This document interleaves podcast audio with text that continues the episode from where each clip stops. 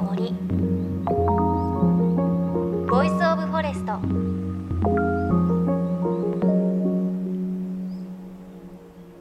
おはようございます。高橋真理恵です。さあ東京でも緊急事態宣言が解除されて初めての週末となっています。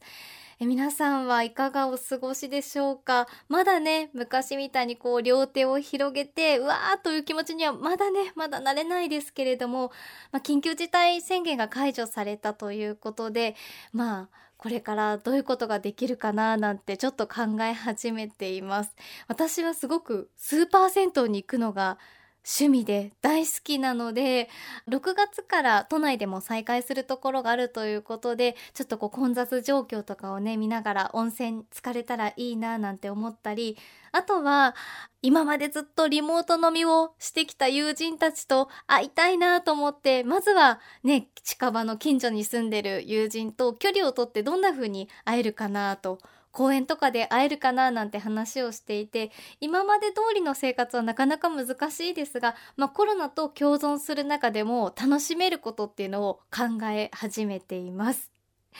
さあ JFN38 曲を結んでお送りします。いのちの森 Voice of Forest。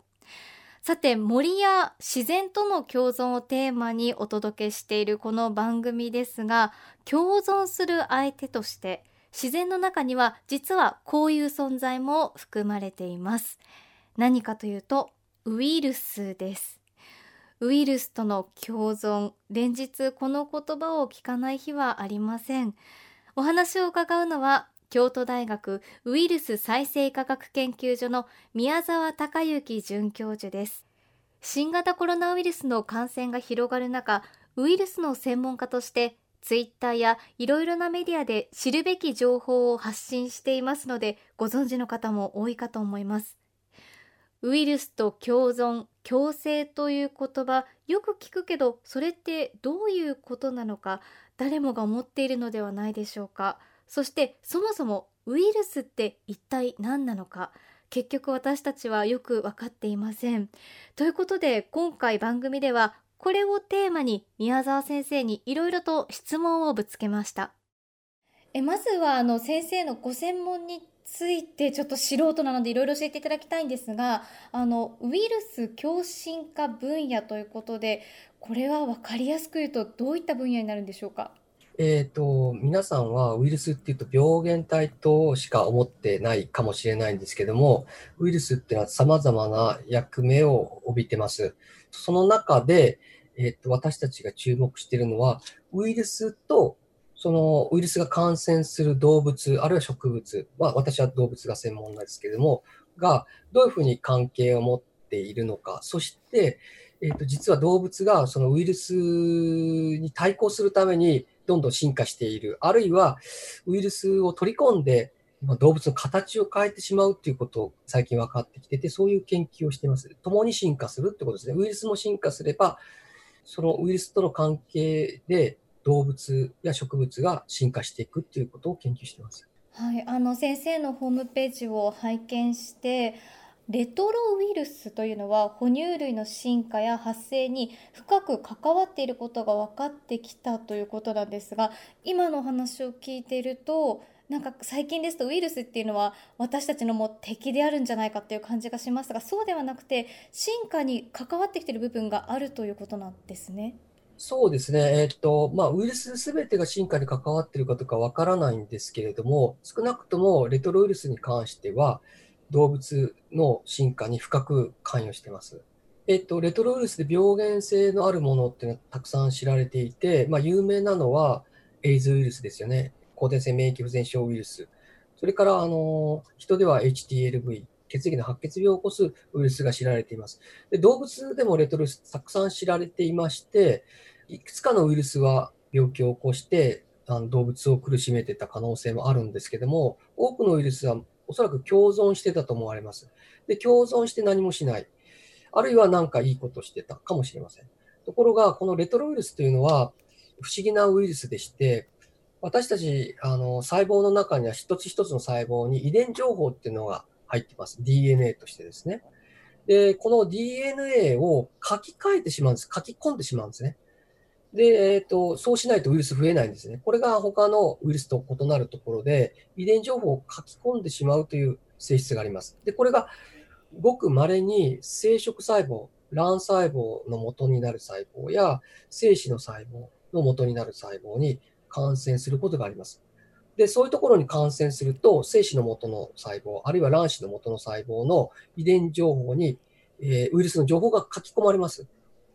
で、私たちは一つの受精卵から生まれてくるわけで、卵子と精子がくっついた受精卵から生まれてくるわけで、卵子や精子の段階でウイルスの情報が書き込まれてますと、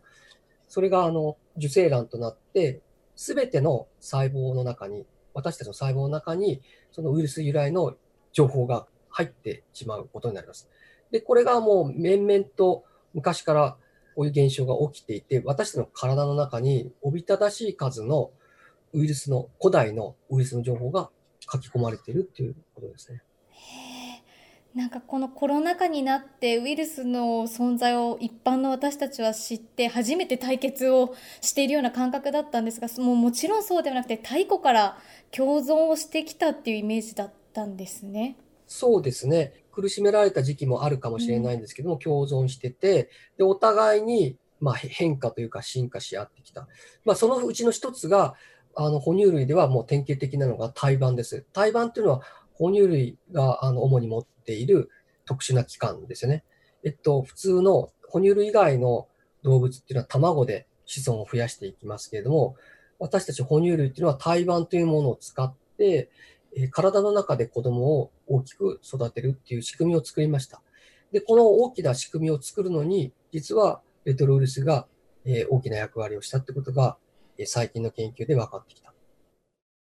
うん、今こう私たちはコロナウイルスに苦しめられているような感じがしますがあの宮沢先生のお話を聞くとウイルスにも、まあ、いろんな種類があってもちろん悪さをするのもいてしないのもいたりして、まあ、いろんな種類がいる、まあ、とにかくすっごく大昔から人とウイルスって関わり合いがあったんだなっていうのはへえっていう感じがしますね。さあ、そしてここでお話はウイルスの形のお話へと移ります。皆さんも最近は映像でコロナウイルスの CG ですとかイメージ画像を見ることあると思いますがあのウイルスってなんかこうまん丸でたくさん突起が出ていますよね。実はあの突起の部分に重要な意味があるんだそうです。えっとあの突起は何をしてるかっていうと、はい、ウイルスはあの真っ二重膜、膜の中に遺伝情報が入ってます。で、その膜の中に入っている遺伝情報をどうやって細胞の中に入れるかっていうと、細胞の膜とウイルスの膜が融合する現象が起こります。で、この膜融合を起こす装置がですね、あの突起なんですよ。実はですね、これちょっと皆さんびっくりするかもしれないけど、先ほど言った胎盤を作るのにあのウイルスが使われてたっていうんですけども、その使われてた道具っていうのは先ほど言った突起の部分なんです。あの膜を融合させる装置を、えっと、僕たちが拝借したんですよ。実は胎盤には巨大な融合細胞ができるんです。母親と子供の境目のところに子供の細胞が融合した超巨大細胞ができる。本当に超巨大な細胞ができるんですけれども、その融合する物質が実は、えー、と、2500万年ぐらい前に私たちの体の中に入ってきたレトロウイルスの突起の部分なんですよ。だから、私たちウイルスの部品をですね、ちゃっかり使っちゃったんですよね。へえ、いや、まあ、そんなにこう自分の知覚というか自分の中にウイルスというものが関係してたっていうのが知らなかったんですが知らなかったでいうともっとこう最近っていうと乳酸菌っていうのが頭にきて乳酸菌っていうのはこう自分のお腹の中でいい役割も果たしているそれこそ一緒に生きているのかな共存しているのかなっていうイメージがあるんですがじゃあウイルスの中でも、まあ、体に取り入れると健康にいいものもあったりするんですか？えっと、まさに、えー、その通りだと私は思っています。ウイルスが悪者だっていうと、いやいや、そういうこともないんじゃないのっていうのが思いたくなるんですね。まあ、ハイジのおじいちゃんが皆さんに嫌われてたかもしれないけど、いいおじいちゃんだったみたいな感じで、いいとこ探してみようよっていうことでもう長年やってきました。で、随分分かってきたのは、あの、多くのウイルスがね、がんをやっつけるっていうことが分かってきました。それはあのウイルスに感染することで、あの、がんが消えるっていうことも分かってきました。それから、えっと、これはもう仮説の域なんですけれども、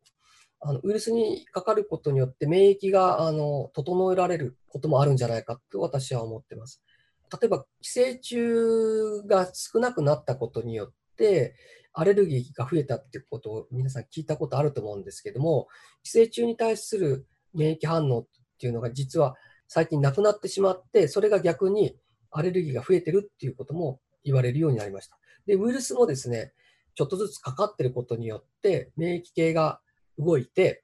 怖いウイルスにかかりにくくなることもあるんじゃないかっていうことは考えてます。えっと、私たちが最近研究しているのは、えっと、レトロウイルスの中で、がんを抑制するものがあるんじゃないかっていうことを研究してます。えっと、いろんな動物で、あの、病気を起こさないレトロウイルスが感染してます。で、一生涯感染するんですね。で、病気を起こさないから何もしてないかとずっと思われてたんですけども、私たちも含めていろいろな世界の人たちが研究すると、そこのウイルスからいろいろな、えー、と物質が出てくる。物質っていうのは RNA、短い RNA が出てくることが分かりました。その中に、がんをやっつけるマイクロ RNA を私たちは見つけました。ですので、もしかしたら、その病気を起こさないレトロウイルスが、実はその感染している動物のがんを抑制している可能性があるのではないかということで、今、研究をしています。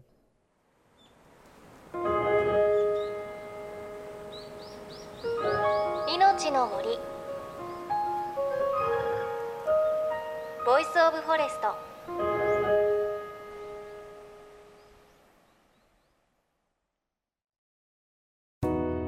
JFN38 局では東日本大震災で被災した沿岸部や全国の震災による津波被害が予測される地域に津波から命を守る森の防潮堤を作る鎮守の森のプロジェクトを支援する募金を受け付けています。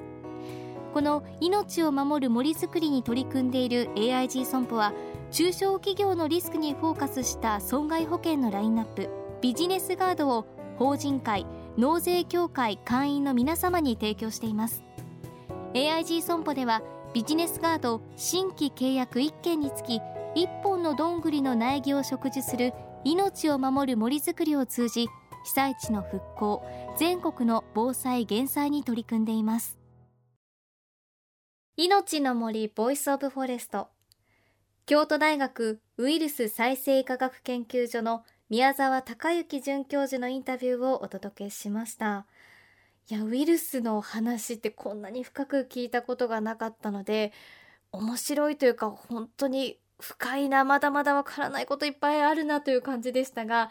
今現在このコロナ禍で言うともちろん私たちにとってコロナウイルスウイルスという存在はもう悪者ですよね。本当にばい菌みたいな扱いですしもう洗い流せもうアルコールで消毒をしろという感じですが先生のお話をお伺いするともう私たちの女性の胎盤を作ったのも大雑把に言うとウイルスが由来していることですとか、まあ、あるウイルスについては私たちの体に対して悪いことはしないけれどもがんを抑制する可能性があるそういった面もあるっていうのを聞くとあっ悪い面だけじゃないのかな。でもやっぱり今ウイルスにかかりたくないしなって思うしちょっとよくねもうちょっとウイルスのこと理解したいななんて思いますが、まあ、コロナが収束してこのウイルスが本当に私たちにどういったことをもたらしたのか病気という面とあとは例えばもしかしたらコロナウイルスにかかった人はその後アトピーが治ったとかがんにかからなくなったとかそういった研究成果が出てくる可能性もあるのかなと思うとそのね収束はまだまだ先ですけれどウイルスについてもっと知りたいなって思いますね。でも結論はわからないことが多い。もうすごく研究に時間がかかるんだということはよくわかりました。来週も宮沢先生のお話続きをお届けしていきます。ウイルスという存在の本質そして私たちと人間の関係に迫るお話伺っていきますのでぜひ聞いてください。また番組ではあなたの身近な森についてメッセージお待ちしています。メッセージは番組ウェブサイトからお寄せください。いのちの森 Voice of Forest。ここまでの相手は高橋真理恵でした。この番組は AIG 損保の協力でお送りしました。命の森。の森。ボイスオブフォレスト。